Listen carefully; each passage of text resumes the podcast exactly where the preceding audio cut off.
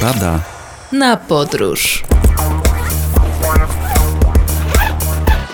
Podcast podróżniczy Jakuba Porady. Dzień dobry ponownie na szlaku i poza szlakiem program i audycja Porada na podróż w Radiu Pili Pili niestrudzenie i nieprzerwanie stara się przynosić Wam sporą dawkę optymizmu i przede wszystkim inspiracji. Nawet jeżeli siedzicie w tej chwili, tak jak ja przed komputerem, no bo przecież muszę nagrać audycję, a trudno będzie ją zrobić w trakcie wyprawy kajakiem albo w trakcie spaceru górami, jeżeli to można nazwać spacerem, bo akurat ja lubię dość forsowne marsze. Aczkolwiek nie wykluczam, że i w taką formułę będziemy bawić się w najbliższej przyszłości, dlatego że na tym też polega urok tego, co związane jest z podróżami, czyli wszechobecnego uczestnictwa. A jednym z najbardziej poznawczych elementów kultury podróżniczej jest testowanie nie tylko nowych widoków, ale także nowych smaków. I dzisiaj chciałbym zacząć od wódki. to wiem, że brzmi trochę szokująco. Po pierwsze dlatego, że jest to zły nauk, a po drugie dlatego, że no, jest ustawa o wychowaniu w trzeźwości, więc nie za bardzo wiadomo, jak chociażby w telewizji czy w internecie te alkohole promować. Ale ja nie chcę mówić o promowaniu alkoholu dlatego, że jest on alkoholem, tylko dlatego, że jest to produkt regionalny. I o tym, jak ważne jest znaczenie pamiątek w naszym życiu, a także nastawienie się na taką uważność, czyli słuchanie w każdym momencie, nawet jeżeli aktualnie nie jesteśmy w trasie. Ja byłem w trasie do pracy kilka lat temu, czyli jechałem samochodem i słuchałem sobie radia. W trakcie audycji, to była mm, audycja publicystyczno-podróżnicza, usłyszałem informację o tym, że jeden z produktów w Wałbrzychu został wpisany na listę regionalnych produktów i ma taki jakby swoisty znak jakości i ustawiałem się do niego kolejki. I zaczęła być mowa o sztygarówce wałbrzyskiej. Skąd się wzięła? W jaki sposób powstaje, że jest czarna, bo jest czarna rzeczywiście, no i tak dalej, i tak dalej. No, czy szkodzi? No wiadomo, że tak, no alkohol to, to jest kwestia tego, żeby, żeby yy, tak jak z innymi używkami w postaci kawy, chociaż to nieporównywalna skala, mieć świadomość tego, że istnieje, ale, ale także mieć świadomość tego, że wszystko w nadmiarze szkodzi. Natomiast w przypadku sztygarówki jest to wódka, która robiona jest na węglu, stąd jest czarna. Nie znam całego procesu technologicznego, na pewno można to sprawdzić w internecie, ale rzeczywiście widząc butelkę, a można to zobaczyć chociażby w internecie, mamy, czy cytując klasyka jednej z głównych partii, mamy tutaj do czynienia z czarnym trunkiem. W tym programie, w tej audycji radiowej, a to było polskie radio, no więc e, źródło mm, pod tym względem interesujące, że państwowe. Była mowa, że to wspaniałe, że nagrody na festiwalach i tak dalej, i tak dalej. Więc Traf chciał, że jakiś czas później byłem na zdjęciach, właśnie w okolicach Wałbrzycha. Powiedziałem o tym kolegom z ekipy, żeby pojechać, zobaczyć. No i razem z całym zespołem Travel Channel podjechaliśmy, mm, przejeżdżając właśnie koło tego sklepu, który, który znajduje się na konkretnie ulicy w Wałbrzychu. To jest niesamowite, co ja tam zobaczyłem. Dlatego, że oczywiście te wszystkie trunki spirytualia były wystawione na ladzie. Natomiast to był normalny sklep jak żabka. Czyli, że i e, pieczywo, i mleko, i warzywa, no wszystko to, co znajdujemy w sklepie. Nie muszę nikomu tłumaczyć, jak wygląda wnętrze. Ale oprócz tego, właśnie za panem, bo on je robi te alkohole tylko na użytek prywatny, więc może, nie może ich dystrybuować, nie może ich sprzedawać w internecie, ale może tam w tym miejscu sprzedawać. Na to ma pozwolenie. I zanim ten rząd właśnie tych alkoholi regionalnych, jak księżna Daisy, taki likier, mm, który też jest przez niego wyrabiany, no i właśnie sztygarówka o różnym stężeniu, bo jest sztygarówka 40, 50% i nawet 80%, więc powiem szczerze, że trzeba bardzo ostrożnie z tym się obchodzić, ale najśmieszniejsze było to, że w momencie, w którym staliśmy, żeby zrobić prezenty, no bo ktoś tam w Warszawie mnie prosił, ktoś chciał, żebym mu przywiózł butelkę na urodziny, na imieniny, wiadomo jak jest, a nie można tego, jak mówię, zamówić przez internet, czy w innym sklepie w Warszawie kupić, czy w Radomiu. No więc stoimy i ja pytam, proszę pana, a czym się różni ta od tej? A on mówi, a niech pan spróbuje. No, byliśmy już po zdjęciach. I on mi dosłownie tak jak w Chorwacji, w Bułgarii, gdzieś w Europie Południowej, odrobinkę nalewa do takiego plastikowego kubeczka i częstuje, a przede mną pani kupuje sałatę. No, szok po prostu niesamowity. Ja w końcu podziękowałem, moczyłem tylko usta. Ktoś tam spróbował, ktoś nie, ale to było zjawisko, o którym do dzisiaj wspominam. Nie byłem od tamtej pory w Wałbrzychu, ale gdybym był, to na pewno się wybiorę. Wracając do meritum i do rzeczy, dlaczego ja w ogóle tak dużo czasu poświęcam temu jednemu produktowi? Ponieważ w każdym regionie wyrabia się coś, czego może nie spotykamy gdzie indziej. Kiedyś przejeżdżając przez Janów, Pamiętam, że na chwileczkę zboczyłem, bo przypadkiem okazało się, jechałem wtedy do Krosna i pamiętam, że zaskoczyło mnie, że dużo ludzi na rynku i w okolicy. Trafiłem na festiwal kaszy, No i okazało się, że z tej kaszy robią wszystko, ale nie chodzi mi o potrawę z mięsem albo bez mięsa, tylko chodzi mi na przykład o szarlotkę. Szarlotka z kaszy, z farszem z kaszy. Oczywiście były tam jabłka i to, co się dodaje do szarlotki, bo na słodko, ale jednak kasza była elementem dominującym. No i też Bimber był z kaszy w jakiś sposób związany. Mój nauczyciel jeszcze w podstawówkę, w podstawówce pamiętam, że obiecał e, jednemu z uczniów, że jak odpowie poprawnie na pytanie, to mu postawi z historii. Truje i przepuści go do następnej klasy. I przyszedł na lekcję i pyta się, powiedz, z czego się robi wódka? A tamten jak, jak nieprzytomny od porazu odpowiada, ale dość przytomnie, wódka robi się z drewna. On mi tak jest, postawił mu trójkę. Chodziło mu później o to, że teoretycznie ze wszystkiego można zrobić alkohol, ale z kaszy.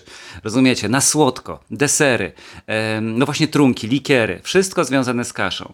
Z drugiej strony, kiedyś wspominałem w miejscowości Szwecja pod Wałczem, jest kiszka szwedzka, która nie ma sobie równych, chociaż na Podlasiu powiedzą, że ich jest najlepsza. Z kolei w moich rodzinnych stronach, świętokrzyskiem, E, jest święto śliwki raz do roku i wtedy ta śliwka dominuje, ale śliwkę łatwiej sobie wyobrazić jako produkt do tego, żeby i na słodko, i na słono, i w sposób marynowany, i w sposób procentowy to robić, czy miód na przykład w Tykocinie. Jest festiwal miodu, więc to miód do wszystkiego pasuje, więc też można go dodawać i, i łatwo sobie e, to zwizualizować, zanim się spróbuje. Natomiast kasza już jest takim troszeczkę hardcorem w sensie wyobraźni. No i właśnie ta sztygarówka, czyli węgiel, który pływa w alkoholu, że jest on cały czarny. To jest coś, co sprawia, że pamiętamy o pewnych rzeczach i nawet jak będziemy na Zamku Książ, i zwiedzimy w ogóle Wałbrzych, który przecież ma e, coraz piękniejszą z roku na rok starówkę i moim zdaniem odzyskuje swoją dawną świetność, to zawsze będzie nam się ten likier Daisy albo sztygarówka gdzieś kołatać, albo ser z Wilkanowa, Coś, co sprawia, że dodatkowo te zmysły, jak Magdalenka Prustowska, że facet zjadł po 20 latach ciastko i przypomniało mu się całe dzieciństwo, będzie nam gdzieś tam pobrzmiewać z tyłu głowy. I to jest właśnie też piękne w podróżowaniu, do którego nieustannie zachęcam, że może być bliższa, może być dalsza podróż, ale warto rozglądać się i mieć oczy z tyłu głowy, czytać szyldy, czytać reklamy, ogłoszenia i jeżeli gdzieś zobaczycie miejsce, do którego warto zajrzeć, bo coś tam serwują, na ciepło albo na zimno, albo jest to płyn, albo jest to jakiś pokarm zwarty, to warto sprawdzić. Może nie będzie smakowało, ale właśnie będziemy to wiedzieć wtedy, jak doświadczymy na własnej skórze tych wszystkich specjałów. I tego się trzymajmy. Wracamy po przerwie.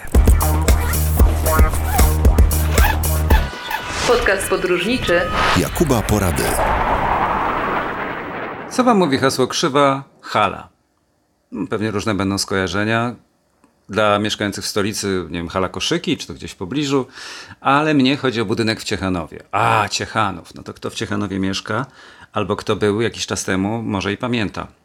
Mam jednak świadomość tego, że dużo osób, być może także większość słuchających w tej chwili mojego programu Porada na podróż w Radiu Pili Pili, nie miał okazji być w Ciechanowie. I ja też do niedawna nie miałem okazji być w Ciechanowie, aż do momentu spotkania autorskiego. Pojechałem, a zawsze mam taką zasadę, że w momencie, w którym kończy się spotkanie i jest jeszcze czas, albo wcześniej, zwiedzam, obserwuję, robię notatki, robię zdjęcia. Po pierwsze, dlatego, że przydaje mi się to do, do kolejnych projektów. Po drugie, dlatego, że sam się przekonuję na każdym kroku o tym, że piękne miejsca i piękne mm, fasady, potrawy, ludzie wspaniali, mm, agroturystyka, to nie jest tylko ta zamknięta trzy lub czteroosobowa lista albo kraje, że ktoś całe życie jeździł do Chorwacji, no to już do tej Chorwacji, bo tak 20 lat i temu. Oczywiście, że warto i można, ale niezależnie od tego, trzeba poznawać moim zdaniem także bliższą i dalszą okolicę. A Ciechanów to wcale nie jest małe miasto, to jest około 40 kilku tysięcy mieszkańców.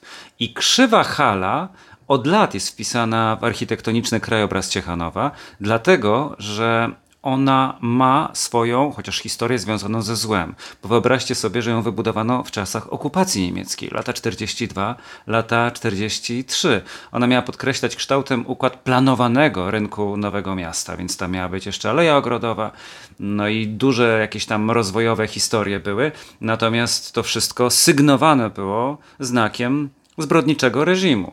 Ale dzisiaj, po kilkudziesięciu latach, pamiętając o tym, co się wydarzyło, warto też takie rzeczy zobaczyć, dlatego że ten, ten klimat i ten pomrok jakby historii dziejów, czyli, czyli zjawiska związanego z okresem hitleryzmu, z jednej strony zachęca nas do baczniejszej nauki historii, e, żeby wiedzieć, kto co zrobił naszemu narodowi. Nie chcę popadać tutaj w patriotyczne pieśni, żebyście e, nie mieli świadomości, że to jest audycja jednak podróżnicza, a nie, a nie historyczna, ale często do historii nawiązuję, bo mnie bardzo interesuje. Dlatego uważam, że ta krzywa hala to jest rzecz obowiązkowa do zobaczenia w Ciechanowie, a jeżeli już będziecie tam, no to oczywiście to, co każdy przewodnik poda, czyli Zamek Książąt Mazowieckich. Jedna z głównych atrakcji, z którą miasto się kojarzy, jeszcze z XIV i XV wieku, z przełomu.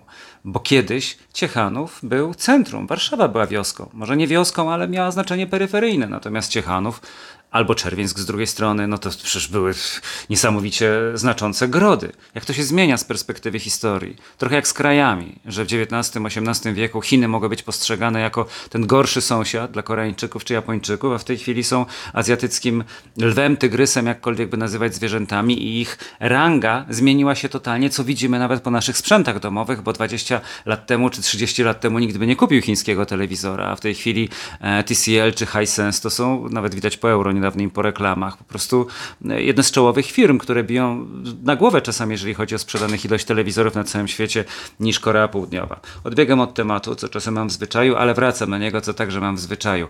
To pokazuje, że warto patrzeć jak było, warto uczyć się tego, co się działo, czy z II wojny światowej, okresu hitleryzmu i okupacji, czy z czasów, kiedy Ciechanów był potęgą. I dlatego warto również zobaczyć tam Muzeum Szlachty, bo mm, mamy ekspozycje pokazujące tereny zamieszkiwałe przez szlachtę, badania dotyczące szlachty z okolic Ciechanowa, z Ostrołęki, z Przasnysza, czyli to wszystko, co gdzieś nam się kołacze po głowie, czytając Sienkiewicza, pamiętając o rodzie Sarmatów, od którego rzekomo szlachta wywodziła swoje pochodzenie, e, gdzieś tam sięgając do terenów dzisiejszej Indii, bo rzekomo Sarmaci mieli stamtąd przybyć na ziemię polskie. I to stąd był inny ród, że chłop, ham, prawda, to była zupełnie inna kategoria, a ja szlachcic, więc to bardzo ciekawe rzeczy, doprowadzające zresztą też do upadku Rzeczpospolitej Rzeczpospolitej, bo przecież to samowola i to liberum veto, a także wybór elekcyjnych królów tak naprawdę doprowadził w którymś momencie do tego, że okazało się, iż mocarstwa, które były tycie nieznaczące jak Prusy, jeszcze pamiętamy hołd pruski Matejki, nagle stały się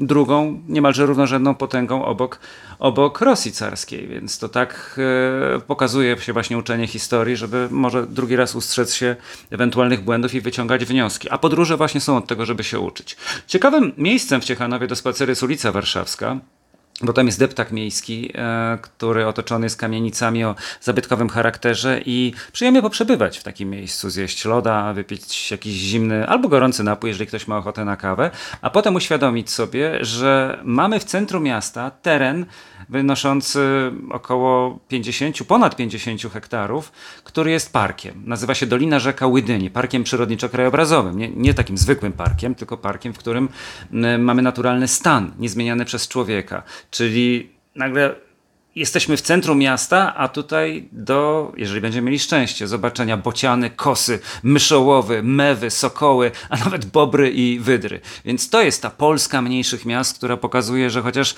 no bądźmy realistami. Wiadomo, że jeżeli ktoś będzie miał do wyboru e, urlop w Sopocie, w Zakopanem czy w Ciechanowie, no to prawie na pewno wybierze te dwie pierwsze opcje. Ale z drugiej strony przez Ciechanów można przejeżdżać, albo można się do niego wybierać na jednodniowe wycieczki. I takich Ciechanowów jest masa, są tysiące. To jest ta Polska mniejszych miast, o której tak fascynująco kilka lat temu czytałem w książce, pisał Filip Springer w publikacji Archipelag. Tym bardziej, że on odwiedził wszystkie byłe miasta wojewódzkie z czasów, kiedy mieliśmy 49 województw i zobaczył, jak się tam teraz żyje. To są reportaże, które często porażają smutkiem, ale jednocześnie mają zapis bardzo celnych uwag, mówiących o tym, że właśnie to jest też Polska i wa Polska warta poznania. Dlatego dzisiaj odbiegam od tych utartych szlaków, ale mówiąc cały czas o naszym kraju, żeby właśnie zboczyć do takiego Ciechanowa i później być może także do niego wracać. Tego się trzymajmy, bo na tym także podlega podróżowanie, mm, mając cały czas w głowie wytyczanie nowych szlaków. Musimy być kreatywni, a jeżeli człowiek myśli o tym pierwszym zabytku, to potem kto wie, czy nie wybierze się do Wrocławia, czy nie wybierze się do Pozoznania, czy nie wybierze się do miejsc w Lubuskiem i nie zacznie szukać czegoś pod kątem, tak jak właśnie lub Międzyrzecki rejon umocniony, czegoś związanego z tym zbrodniczym reżimem i na tej podstawie stworzy swoją własną trasę, bloga albo napisze książkę, tak jak kiedyś przed laty, jak wydawałem jeszcze drugą książkę, bo teraz już myślę o dziewiątej. I pamiętam, rozmawiałem z redaktorką z wydawnictwa i coś zgadaliśmy się na temat kościoła albo na temat pielgrzymek. I ja mówię, że wiesz co, ja to na pielgrzymce jeszcze nie miałem okazji być, ona mówiła, że pewnie warto, ale nawet warto napisać książkę o pielgrzymkach i najfajniejszych szlakach w Polsce. Ja mówię, naprawdę? No mi tak. Takiej książki jeszcze nie było. Nie wiem jak teraz, ale wtedy ona mówi, nie czytałam i to byłby patent. Czyli rozumiecie, ktoś podróżuje pod kątem pielgrzymek, ktoś podróżuje zwiedzając budowle sakralne albo pozostałości po nich, ktoś e, stara się dokumentować pozostałości e, z czasów okupacji hitlerowskiej. I jeszcze ktoś, kto na przykład interesuje się kulturą szlachecką, albo właśnie chce obcować ze zwierzętami, jak w tym parku Łydynia.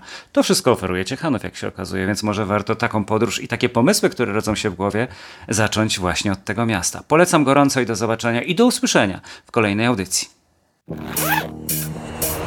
Porada Na podróż. Podcast podróżniczy Jakuba Porady.